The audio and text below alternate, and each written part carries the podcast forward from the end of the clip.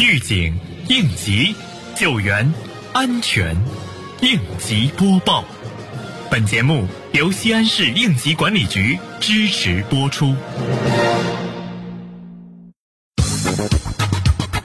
近日，曲江应急管理局成功举办了防震减灾与文物保护科普宣传活动。本次宣传活动由西安市地震局、市应急管理局、市文物局、曲江新区管委会和雁塔区人民政府共同主办。活动现场，工作人员通过现场咨询问答、设置宣传展板、发放宣传资料、播放宣传视频等方式，使市民游客学习了解防震减灾知识，了解掌握地震灾害发生时应采取的应急防护措施，进一步增强科学防震意识，提高自我保护和应急避险。能力。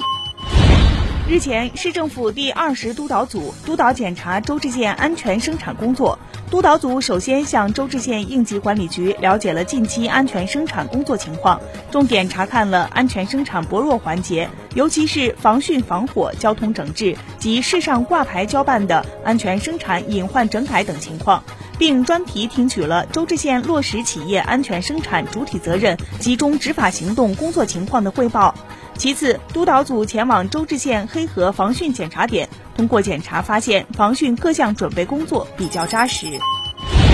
近日，西安国际港务区成功举办应急管理安全文化五进宣传活动。此次宣传活动以消除事故隐患、筑牢安全防线为主题。西安安全之声艺术团带来了歌曲、杂耍、魔术、快板、杂技等文化文艺节目，生动有趣，内容丰富多彩。既有安全生产相关的文化知识表演，还设置了安全知识有奖问答互动环节，更加深刻地引导居民群众了解安全知识、学习安全知识，进一步提高辖区企业员工、居民群众安全意识和安全能力。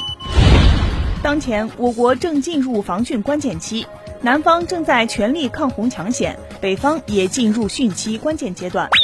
西安市应急管理局提示。对洪水进行编号并向社会发布，很重要的一个作用在于提醒大家哪些江河目前正处于洪水过程中，以提高公众防范洪水风险的意识。具体而言，洪水编号由三部分组成：一是江河湖泊名称，二是发生洪水年份，三是洪水序号。